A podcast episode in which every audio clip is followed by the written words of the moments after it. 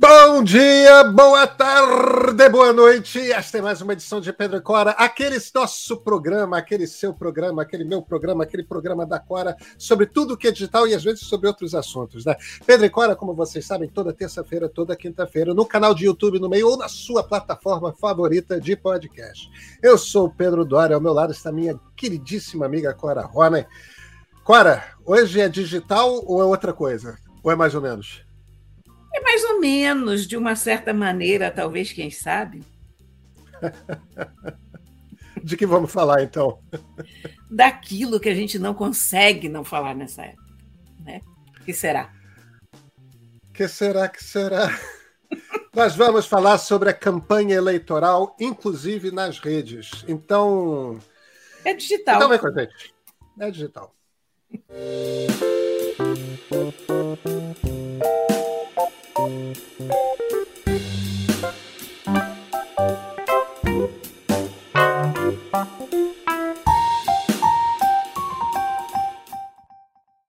Cora Ronen, o TSE, então, está começando a decidir tirar coisas do ar, né?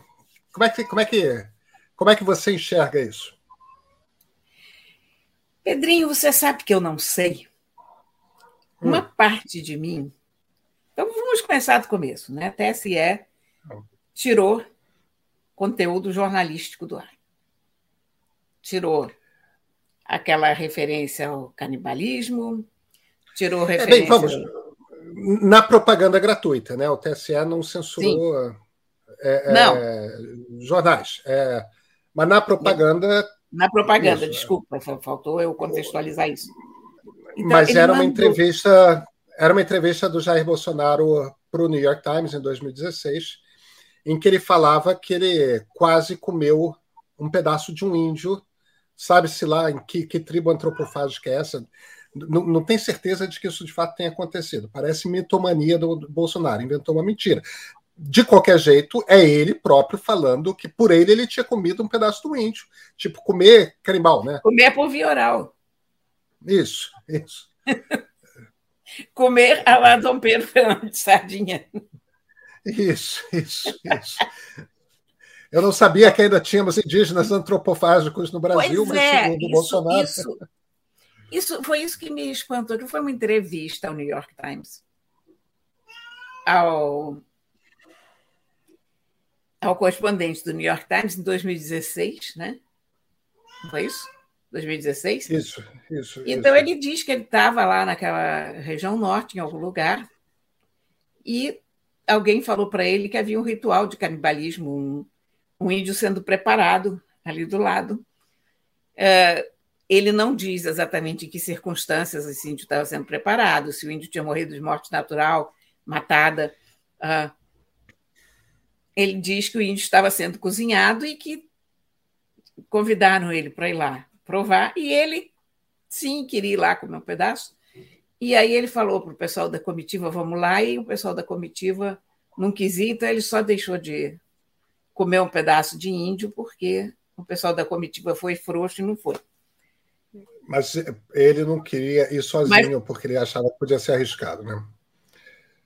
Ele não foi sozinho porque ele é covarde. Se é que isso aconteceu, nós sabemos que ele é um covarde. Ele é um poltrão, é o que ele é. Enfim. É, enfim sem maneiras, sem boas maneiras à mesa. Então, eu acho que faz todo sentido que ele quisesse comer um pedaço de índio, mas, enfim, faz sentido que ele não fosse lá sozinho. Há várias coisas dessa história que estão contadas certo, porém. O, o nível de surrealismo, tipo, Lu, Luiz Buñuel, Salvador Dali se juntam e vamos fazer um roteiro de filme. Olha, Oswald de Andrade na veia, você quer o quê desse país, né? O, o mundo explodindo, grandes questões no país, a terra está indo para o brejo. A questão ambiental é a coisa mais séria que a gente pode ter. E a gente está aqui discutindo um canibal, a gente está discutindo Satã, porque aí do outro lado ele disse que o Lula tinha ligações com o satanismo. Então, enfim, essas coisas o TSE tirou do ar. E as pessoas estão na dúvida. Eu já li coisas pró, contra, muito antes pelo contrário. se isso é censura ou se isso não é censura. Se isso é um ataque à liberdade de expressão ou se não é. E aí a questão é a seguinte: é a primeira vista, isso me parece censura, sim, e aliás, a segunda vista também me parece censura, e a terceira também, porque é o que é censura. A questão a discutir aqui é a seguinte: é se essa censura pode ou não ser feita, deve ou não ser feita, se há uma previsão legal para que ela seja feita ou não.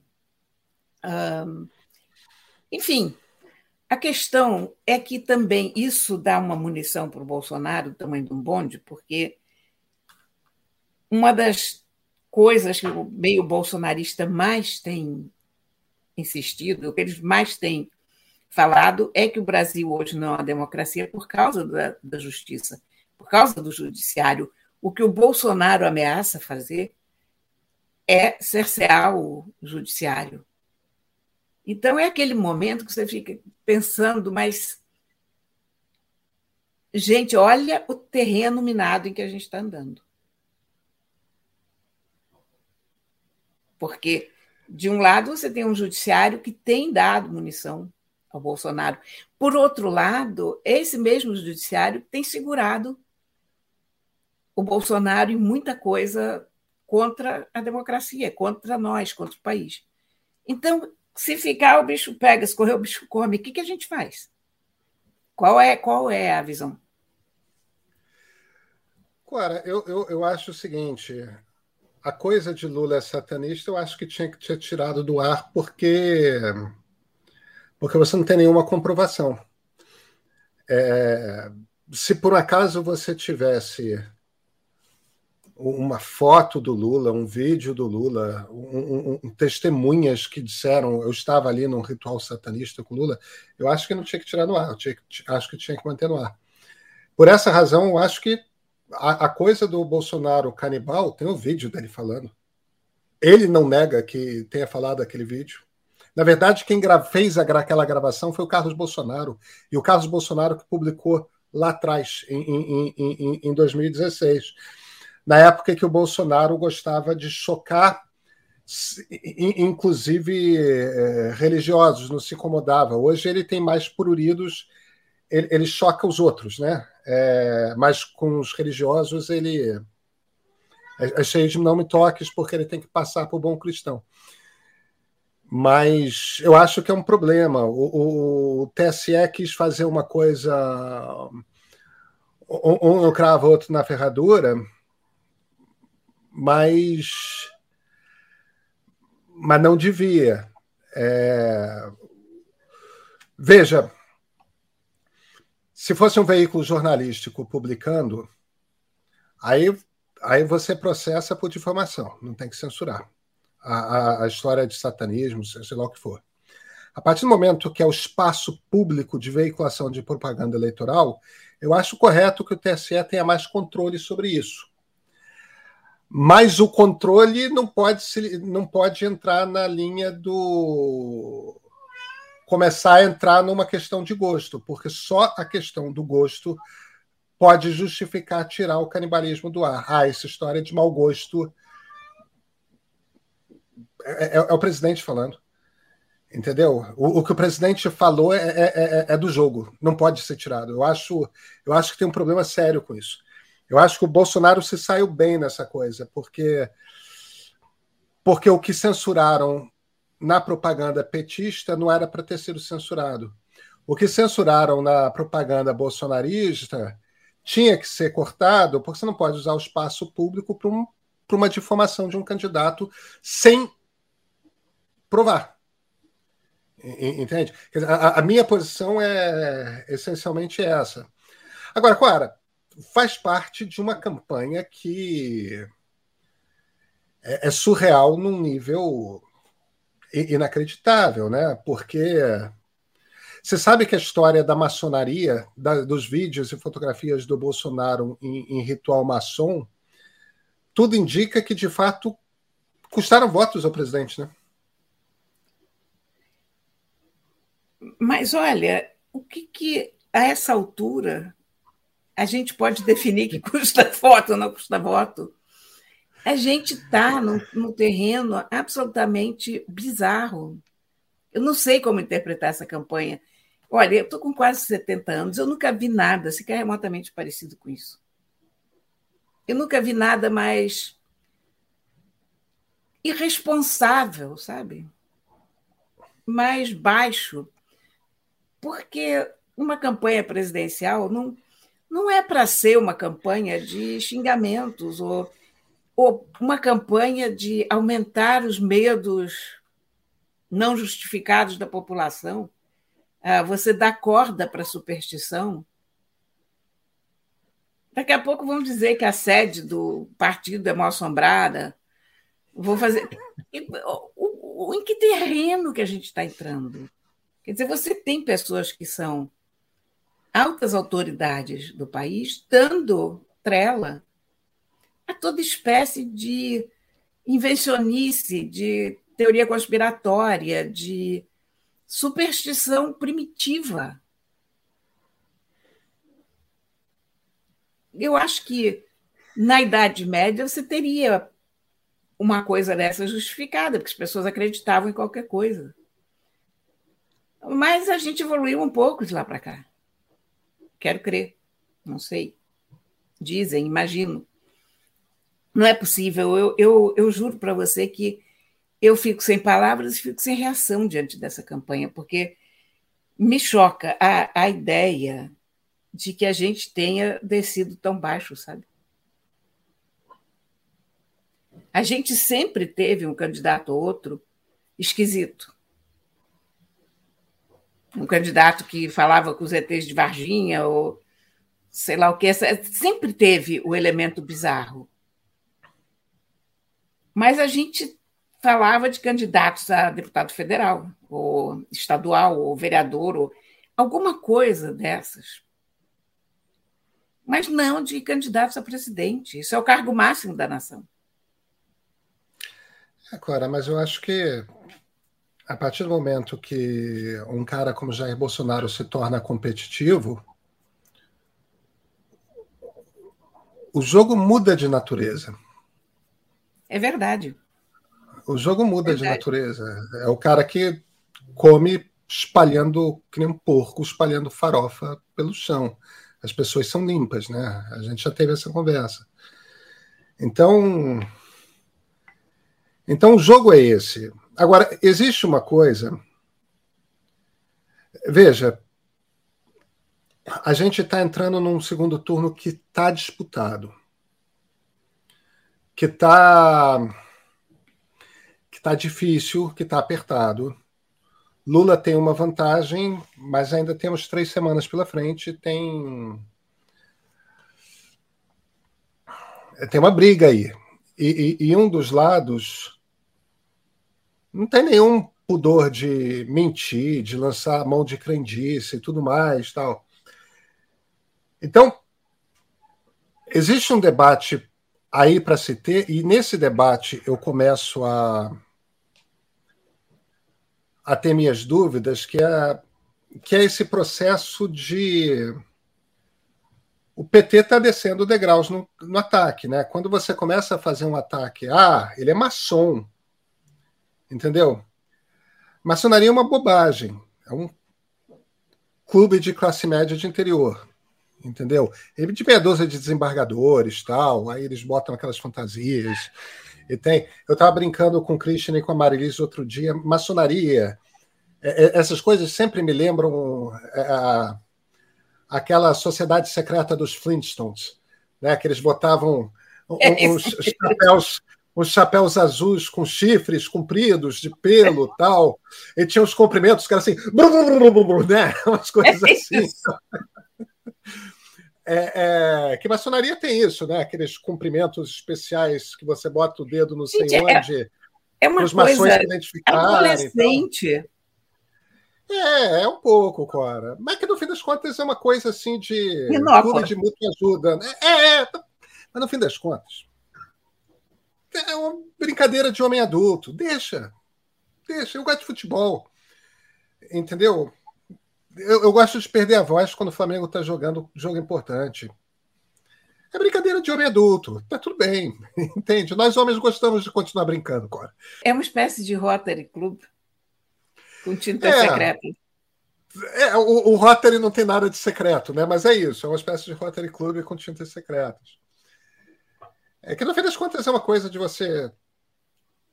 Um, um, é também clube de mútua ajuda, né? Eu, com as coisas que eu posso fazer, eu ajudo você, porque você é meu irmão maçom, enfim.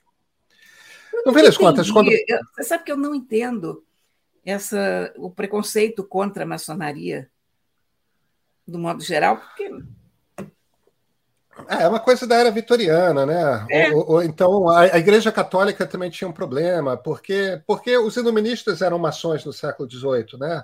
Os filósofos, tudo mais, era tinha uma tinha uma no século XVIII era um lugar que pessoas podiam conversar sobre ateísmo, é, as pessoas podiam conversar tipo tinha uma coisa de secreto porque porque estávamos no tempo do despotismo, né? Pois é, mas hoje? O, o, ponto é, no fim das contas, o PT usou esse negócio contra o Bolsonaro porque sabe que evangélicos e católicos ainda têm preconceitos com a maçonaria. Que são essencialmente isso, preconceitos. E então é um ataque meio rasteiro, né? É um ataque do tipo, pô, ele falou na maçonaria. O, máximo que eu diria a respeito disso é que é meio kit, mas, é, mas tipo, tudo bem. É, é,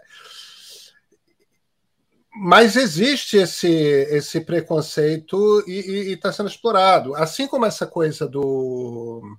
A coisa do canibal eu acho um pouco mais complexa, porque se indica também uma coisa de caráter, né? Alguém que se predispõe a comer carne humana por curiosidade eu, eu fico. Porque uma coisa é quando você é um... vem de uma cultura antropófaga e está no século XVI. Você é um tupi do século XVI, né? você é o Araribóia. Era o que era, né? Estavam no século XVI. Hoje em dia eu acho. Para um. Mas, mas de qualquer jeito é um golpe meio baixo, né? Agora, por outro lado, o, o que eu fico pensando é. O primeiro turno inteiro, nenhuma das candidaturas, nem a candidatura do Lula, atacaram o bolsonarismo do jeito que o bolsonarismo ataca elas. Será que você perde a eleição se você não fizer ataque no mesmo nível? Será que você põe em risco a eleição, uma eleição na qual a, a democracia está em risco? Eu não tenho resposta para isso, Cora. Eu, olha, eu não tenho, mas o meu problema é o seguinte: é que eu não acho que as pessoas que o PT tem que conquistar sejam os bolsonaristas. Quer dizer, não, mas eu pessoas, acho que. As pessoas com quem isso funciona, elas. Porque eu não vejo esses votos que foram... Ah, não, eu acho que tem, eu acho que tem voto de evangélico que está em dúvida entre Lula e Bolsonaro, que pode decidir ficar em casa ou não votar no Bolsonaro e votar no Lula numa dessas. Eu acho que tem voto para se conquistar. Ah, tem voto para conquistar aí, sim. Eu acho que tem voto para conquistar de gente que está indecisa. De gente sim, que mas... quer. De gente... Não, indecisa não é nem o termo, de gente que não quer nenhum nem outro você tem que ir nessas pessoas, as pessoas que votaram na Simone, as pessoas que votaram no Ciro, uh, as pessoas que não foram votar. Então, essas pessoas, você tem que chegar nessas pessoas e dizer a elas: olha, vale a pena você vir votar em mim, etc. e tal. Mas eu não acho que essas pessoas sejam convencidas por esse tipo de. Não, de tem, ataques, tem, tem, é? tem, tem, tem indicadores estatísticos que a coisa da maçonaria pegou. Porque, veja, nesse momento, nas igrejas, tem uma quantidade imensa de igrejas no Brasil em que os pastores estão botando uma baita de uma pressão em pessoas que em pessoas que votaram no Lula para virar o voto. É, existe uma coisa, existe um outro fenômeno que é um fenômeno que, que ocorre muito, que são famílias de classe C, em geral evangélicas, o marido é bolsonarista, a mulher é lulista.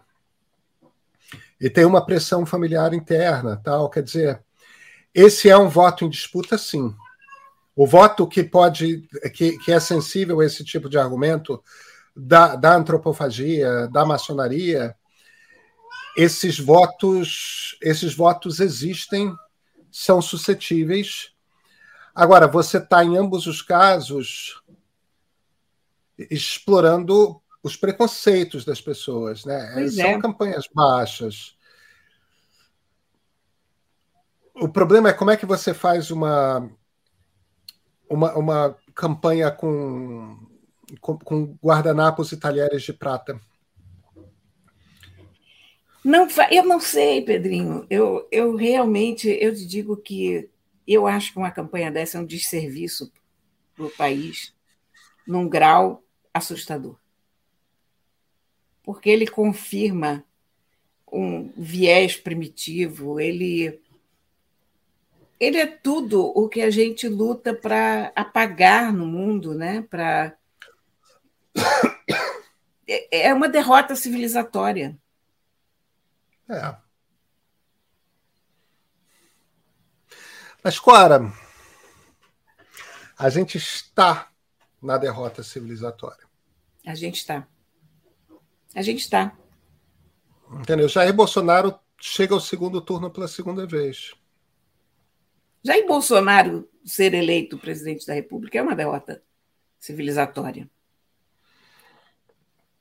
A questão é Agora, a, a, quanto que nós ainda vamos afundar nisso, porque por outro lado, a gente está vendo o Bolsonaro, mas o fato que houve uma união muito grande contra Bolsonaro, que houve uma coalizão de forças que não se falavam contra Bolsonaro, o fato que essa coalizão liderada pelo Lula teve tantos votos, isso deve dar algum alento para nós, porque senão a gente vai ficar desesperado, né?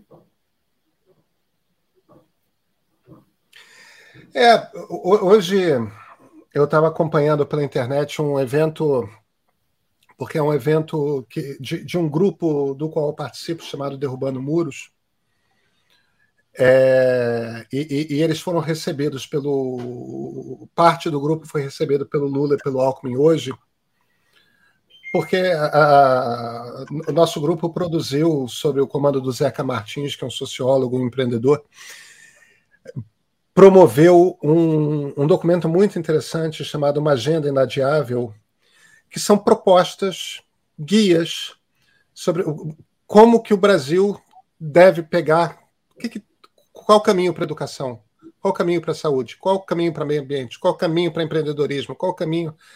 Então, tipo, e é um super time, tipo, é, o, o mundo digital, né, o físico digital, o Silvio Meira que escreve.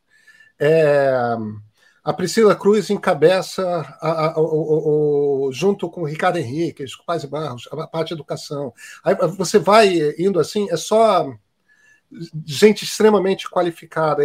Elona Jabo, a Joana Monteiro, tá, uma turma faz a questão de segurança pública. Documento assim, tipo, putz, algumas das melhores cabeças do Brasil. Enfim, foi. Agora, tinham outras pessoas lá. Aí, num determinado momento, o, o mercadante agradece e tudo mais, aí fala, eu queria chamar a atenção de algumas pessoas que aqui estão presentes. É, aí chama o Zé Aníbal, o Pimenta da Veiga e o, e o Aloísio. E, e, no dia anterior, o Tasso Gereissati tinha estado lá todos os ex-presidentes nacionais do PSDB, todos lá foram lá posar para. Quer dizer, a, a gente teve o, o, a declaração de apoio, de voto no Lula do, do FH, do Armínio, do, do Pércio Arida, do Edmar Baixa, da Helena Landau, do Pedro Malan. Quer dizer, a gente vê todo o tucanato de alta plumagem, como se dizia antigamente, todo declarando voto no Lula. Isso, olha, isso é muito, isso é positivo. Isso é, é um claro dado. É. É, é, uma é. das coisas que a gente, porque não é apoio ao Lula. É uma manifestação é a democracia. do Bolsonaro. É a democracia. É, é, é, é a compreensão de Exatamente. que apenas uma.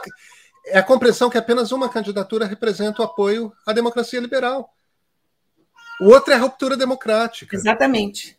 Mas o fato que a gente ainda tenha gente capaz de perceber isso e de trazer isso a público é significativo. E eu acho que a gente tem que realçar isso também.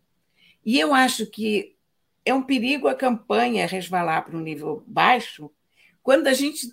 Eu não sei, não sei, Pedrinho, não sei nem o que eu estou pensando direito, porque eu tô, estou tô tão. Eu, eu acho que a campanha deveria ser feita com isso, com os marcos de democracia, de amplidão dessa, dessa frente que se formou, da disparidade de pessoas. Então, o que você deveria ter nessa, nessa campanha política não era o Lula falando, eram as outras pessoas. É, sabe? Eu, eu acho... Bota o Alckmin, mas não pode ser o Alckmin se fazendo populista, porque ele não foi lá para fazer o populista, ele foi lá para fazer o Alckmin.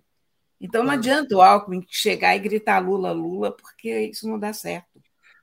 É, eu, eu, acho, eu acho, Cora, que a gente ainda vai ter o momento direta já, né? O momento Frente Ampla pela Democracia, em que a gente vai ter aquele palanque com, com toda a gama da democracia brasileira presente num, num comício do Lula. Eu realmente espero que a gente possa ver esse momento, porque eu acho que essa imagem, tipo, imagina, o Lula, o, o Ciro Gomes é um, é um cara que não vai para isso, mas Simone Tebet vai estar lá, é, é, as grandes cabeças do PDT certamente vão estar lá, as grandes cabeças do PSDB vão estar lá, é, as grandes cabeças do MDB vão, vão estar lá, governadores. Eu, eu realmente gostaria de ver um, um, um palanque que mostre a diversidade ideológica Exatamente. desta frente democrática que está sendo montada. É Porque... É isso, isso, que devia ser realçado, a meu ver. E, e essas pessoas é que deviam estar aparecendo na campanha eleitoral. Sabe? Porque quando você bota lá artistas, esquece os artistas, pelo amor de Deus. O público que poderia ser convencido pelos artistas já foi. Agora você tem que convencer os que acham que os artistas mamaram nas tetas da Rouanet. Tira é, eles.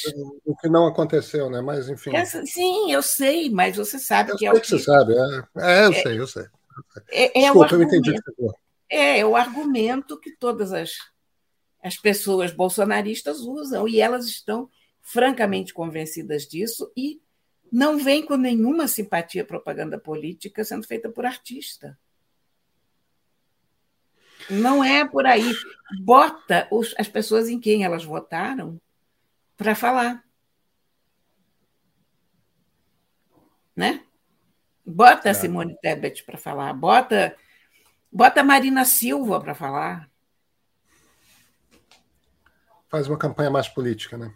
Exato mostra a quantidade de cabeças e de visões diferentes estão nessa campanha. É. Cora, você tem livro para gente? Tenho, tenho, tenho. Vamos falar de livros, porque política não está sendo uma alegria, né? Aliás, nem o prêmio Nobel está sendo uma alegria, porque eu acho que a Academia Sueca deveria ter dado o prêmio para o Rusty. E, mais uma vez, eles perderam a chance de, de se impor e de marcar um ponto. Olha, não se persegue escritor, não se mate escritor. Eles já deviam ter feito isso anos atrás, quando o Rusty foi ameaçado pela fátua, e agora, de novo, não fizeram isso. Covardes, sabe? Covardes. Por outro lado, o lado bom é que escolheram a Annie Ernaux. Aí eu trouxe os livros da Annie Ernaux para cá. Tem lugar. Cora, então, então deixa, deixa, deixa eu te fazer uma pergunta. Eu acho que você vai respondê-la, mas eu nunca li Annie Ernaux. Ah, pronto. Por onde que eu começo? Por onde que eu começo? Olha, você tem dois bons lugares para começar, que seriam o lugar e os anos. Os Anos é considerado o grande livro dela. É uma, todos os livros dela têm, não vou dizer fórmula, porque não é uma fórmula, mas é o mesmo estilo, é o mesmo jeito de escrever. Ela inventou um tipo de autobiografia impessoal, de autobiografia coletiva. Então, ela fala da experiência dela, mas ela ela transforma essa experiência num, num fenômeno coletivo. Ela percebe essa experiência no contexto de uma geração, de uma época, de uma classe social, sobretudo. Então, é muito interessante. O, eu gosto, as pessoas gostam muito dos anos, eu gosto muito dos anos também, mas, particularmente, o que eu mais gosto desses dois é o lugar. O lugar, porque é o, o lugar, aquele ponha-se no seu lugar, é a esse lugar que ela se refere. O pai dela era dono de uma de um café, mercearia, pequena, uma pequena cidade. E ela faz a transição social. Ela é a primeira pessoa da família dela que vai estudar, que vira acadêmica. Ela ascende socialmente. Então, o lugar é, um, é uma memória de família sobre aquela mercearia, mas também sobre o que foi essa mudança o que representou essa menina sair desse lugar e ir para uma universidade e, estudar e, e, na verdade, ter vergonha dos pais. Ah. Sabe? Então, é, coisa, é um difícil, livro... coisa difícil de escrever, hein? Muito. Ela entra, é, ela tem um jeito, ela é extremamente corajosa. Corajosa no sentido mais visceral da palavra, porque ela realmente se desnuda, sabe? O acontecimento, por exemplo, esse aqui, é a história do aborto que ela fez, no momento em que isso era proibido na França, como continua sendo aqui no Brasil. Então, você imagina o que é uma, essa moça que tem essa responsabilidade toda, que saiu desse lugar pequeno, é a primeira da família que vai para a universidade, o futuro daquela família depende dela e, de repente, ela engravida. E aí todo aquele futuro brilhante se se desfaz, ou pode se desfazer. Se ela não fizer um aborto, ela acabou, porque ela vai, ela vai ter que largar a universidade, ela vai ter que virar uma mãe no interior e tal. Então, é uma coisa terrível como ela descreve tudo isso, como ela descreve a situação, a circunstância humilhante desse aborto, a dificuldade, uh, a falta de empatia das pessoas. É, é um livro espetacular, se chama O Acontecimento. Uh, Os Anos é uma, uma obra mais vasta, ele pega meio que toda a biografia dela, de ponta a ponta, casamentos, e, e a história da geração dela. Ela é uma pessoa que está hoje com 82 anos, ela é uma pessoa que passou por 68, que viu muitas mudanças no mundo, na sociedade francesa, na família dela. Muito bom. O mais recente é o que eu gosto menos, se chama A Vergonha. E esse aqui abre com a confissão de que o pai dela tentou matar a mãe uma vez. E de como isso marcou a vida dela. Ela tinha 12 anos nessa época. É, é curioso, porque é um estilo confessional que não te soa confessional, sabe? Ela se baseia muito nos diários dela, ela se baseia na, nos acontecimentos em volta. E em francês ela usa muito o on, né? que é aquele, aquele pronome genérico, né? on dit que, on, on va.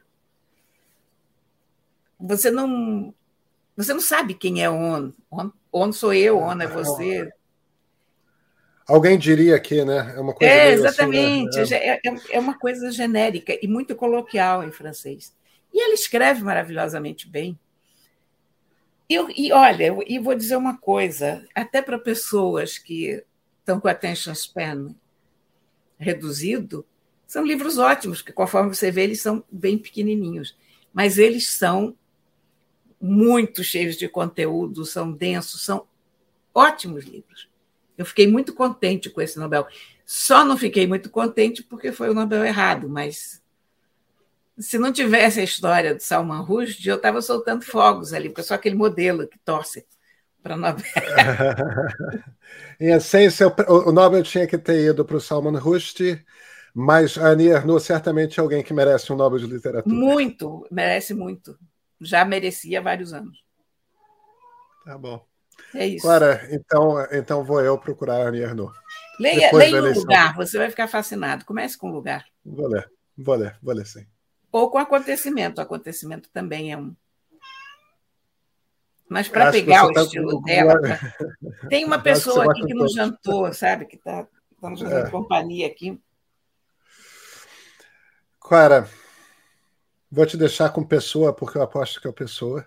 É o Pessoa, é ele. É claro, miado de siamês. eu conheço Não, a voz. eu conheço o sotaque. Olha aqui quem está aqui. Ó. É. Eu conheço esse sotaque de longe.